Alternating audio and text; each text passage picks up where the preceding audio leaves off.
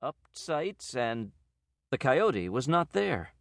Not until he had sat up, rifle in hand, did he see the coyote sitting in another place, looking exactly as before. This time he made a snapshot of it, and the dirt jumped where the mark had been, but the animal had disappeared. Jed was not surprised. It had happened before.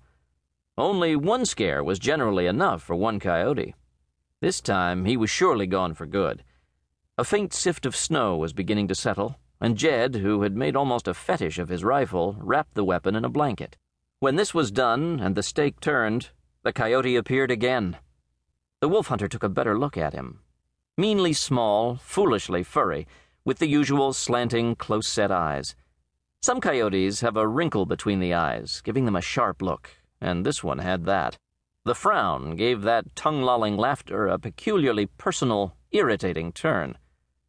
Jed's lips formed unfriendly names. There was still plenty of light. Long hours formed no part of Jed's resume. With deliberate motions, he unwrapped his rifle. When he looked up again and found, as he had expected, that the beast was gone, he sat down to wait the coyote out. The long minutes passed. The steak, scorched, was jerked off the fire and slowly cooled to rigidity. Jed sat twisting his neck, watching for the coyote to reappear. Dusk settled with the snow that was frosting his sheepskin collar. It was almost too dark for a shot when he decided that the coyote was gone for good. He thumbed his nose in two directions. Go to hell! he shouted, so that Hay, the indeterminate horse, raised a simple head. He wrapped the rifle in the blanket once more. When he raised his eyes, there sat the coyote, scarcely fifty yards away. That night, the grinner stole his beef. All the next day, the coyote followed him, not pointedly, but casually, as if merely trotting about its business. Twice Jed fired at it. As he slowly scattered his baits, he was thinking that he would pick up the ears of that coyote on his next round. During the night, a coyote howled surprisingly close to the ashes of his fire a shrill, yammering, nickering skirl of sound fit for twelve animals of that size.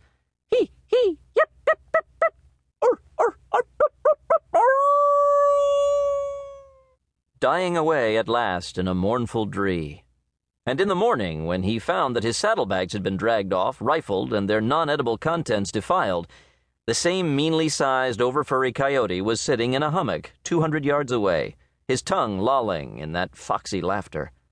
You damn grinner, Jed shouted. I'll fix your clockworks for that. From then on, he thought of the coyote as he instead of it. At his next camp, he poisoned a bit of meat and left it close by his dead fire and took care that nothing else stealable was left around. Daybreak showed the bait gone, but the coyote in the middle distance, scratching fleas. Jed was mystified and exasperated.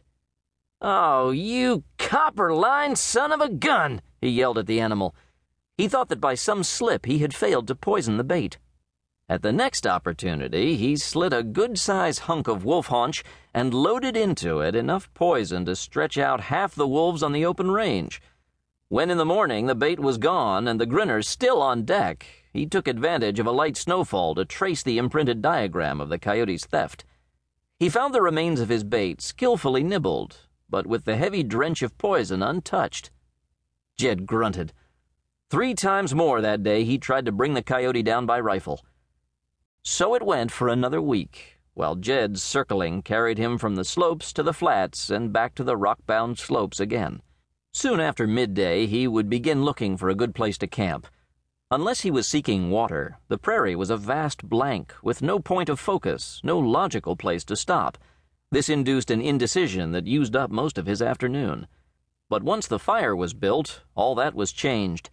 His fire had a way of seeming the center of the universe, a permanent living thing that had always been destined to be just there. It was a bright landmark, reducing everything to relationship with itself.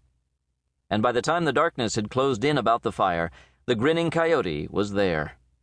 Jed got so he paid no attention to him.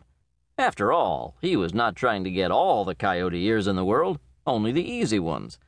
If the grinner didn't want his baits, Jed didn't give a whoop. Thus the wolf hunter and the coyote, along with that unconsidered horse, slowly trailed a great circle and got back to the place where the grinner had first baffled Jed's gun. Now a new